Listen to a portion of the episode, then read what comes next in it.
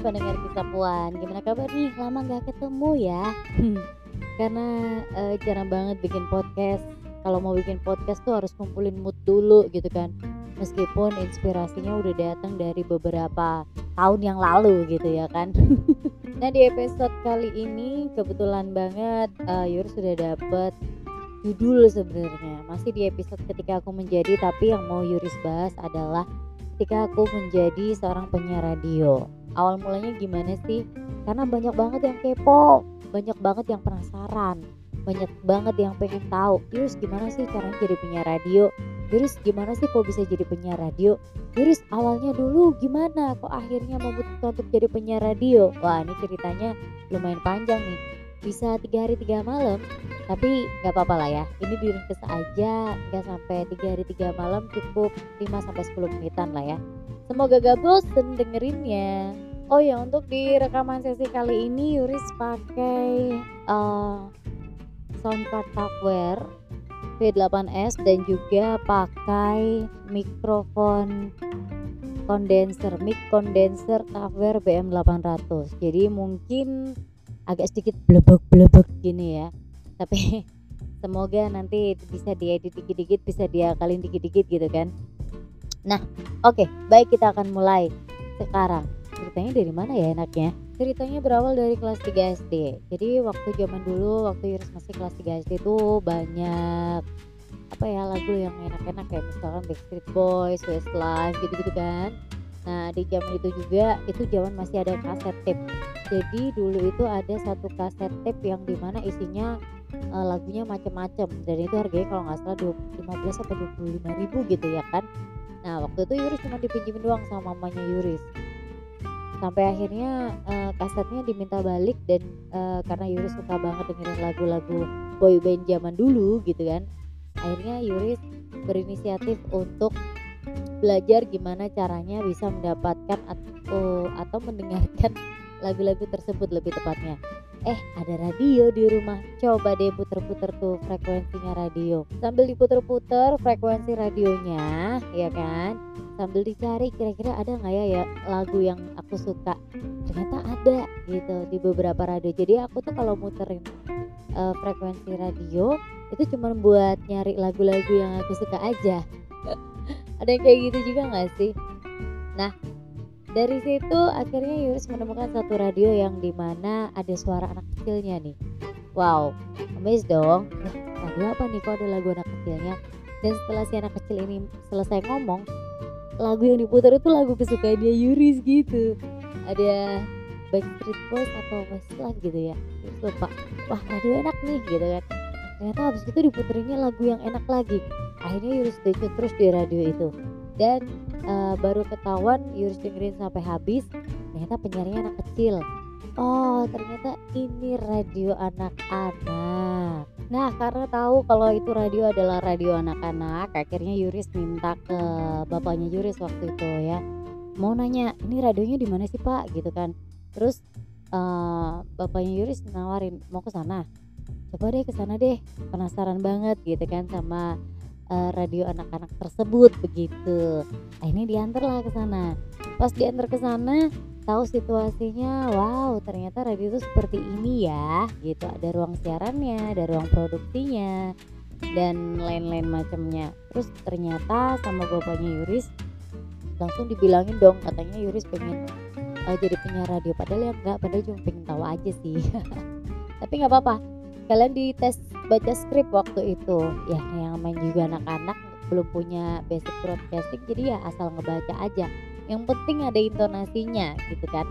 Terus akhirnya uh, dari situ Yuris habis tapping ya habis tes baca skrip Yuris langsung diajak untuk ngobrol di ruang siaran. Ceritanya gitu. Nah ngobrol di ruang siaran di situlah baru uh, Yuris merasakan atmosfernya siaran di ruang studio. Bisa ngedengerin suara sendiri lewat headphone terus ngobrol macem-macem di situ. Yang ngobrolannya itu ya namanya radio anak-anak jadi obrolannya yang ringan-ringan dong ya nggak sih? Terus bisa dengerin uh, lagu yang kita suka itu diputar di situ jadi ngerasa kayak wah ini ya ternyata suara kita ya. Oh ternyata suara kita didengerin loh sama orang banyak di luar sana begitu. Dari situ akhirnya kepikiran pengen bener-bener jadi penyiar radio bahkan dijadiin cita-cita ya. Uh, Yuris sempat main ke radio tersebut itu sampai kelas 6 SD pokoknya tiga tahun lah Yuris main ke situ. Sampai akhirnya di zaman SMP uh, radionya udah nggak eksis lagi udah nggak ada lagi tapi cita-cita pengen jadi penyiar radio itu masih ada gitu kan.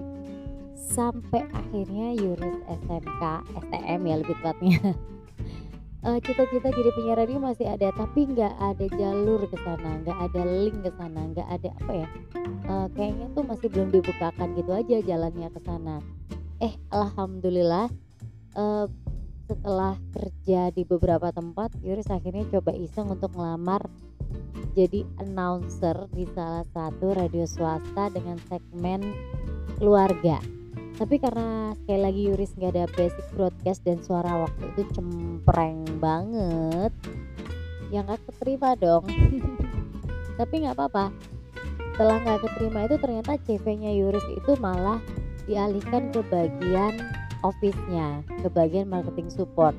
Nah kebetulan waktu itu Yuris juga lagi cari kerja job seeker nih ceritanya nih dan jobless banget gitu kan. Akhirnya ya udah Yuris ambil aja. Setelah dites interview dites uh, lain-lainnya masuklah Yuris ke situ. Setelah masuk di situ eh amazingly lagi.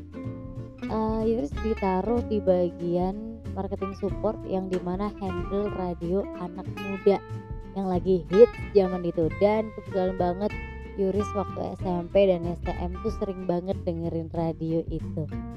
Pokoknya radio anak muda paling hits di Surabaya deh waktu itu. Sampai akhirnya nggak nyangka bisa kenal sama para penyiar bisa deket bisa kerja bareng gitu kan. Terus udah gitu eh, enam uh, bulan aja Yuris jadi marketing support. Akhirnya ditarik sama akun eksekutifnya atau marketing bagian marketingnya itu untuk ada di posisi akun eksekutif tapi sekali lagi karena memang bukan passion jadi cuma enam bulan aja. Pas enam bulan itu radio yang jurus handle ya radio anak muda yang hits di Surabaya itu lagi open recruitment dong. Nah mumpung ada kesempatan nih akhirnya Yuris coba hmm, masuk lewat jalur orang orang dalam. Orang dalam. Orang dalam. It's tapi jalur orang dalamnya sebenarnya bukan orang dalam yang kayak gimana ya. Karena juga Yuris kenal sama program directornya jadi Yuris langsung nembung ke program director.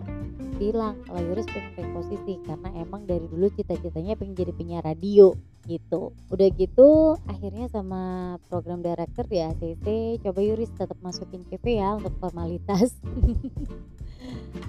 Dan ya masukin CV seperti biasa kamu banyak banget yang lamar cuy satu minggu tuh ada 100 lebih yang lamar ya. Udah gitu yang lamar itu keren-keren banget gila gak sih? Sampai ada juga yang uh, ngelamar itu pakai nyertain sertifikat. Sertifikatnya wah, udah kayak makalah cuy tebel banget. Nggak tahu tuh sertifikat apa aja. Sertifikat tanah mungkin ya. Kalau zaman dulu kan belum ada covid jadi nggak mungkin sertifikat vaksin ya kan? Nah, uh, tapi dari situ akhirnya uh, difilter dan 9 orang termasuk Yuris lolos untuk training. Finally, akhirnya bisa training, ya kan? Seneng banget kan? Iya dong. Eh, tapi ternyata menjadi seorang penyiar tidak semudah itu Pulgoso.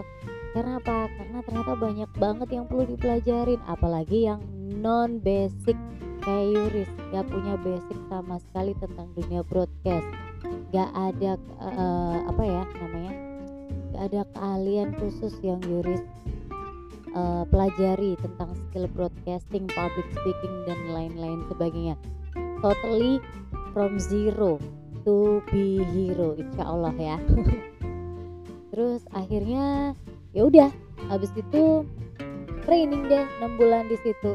Nah makanya uh, jadi seorang penyiar radio tuh nggak gampang banget kalau misalnya teman-teman pengen tahu mungkin ada yang ngerasa seru banget ya jadi penyiar radio ya. Enak banget ya cuman ngoceh aja diba dibayar gitu kan.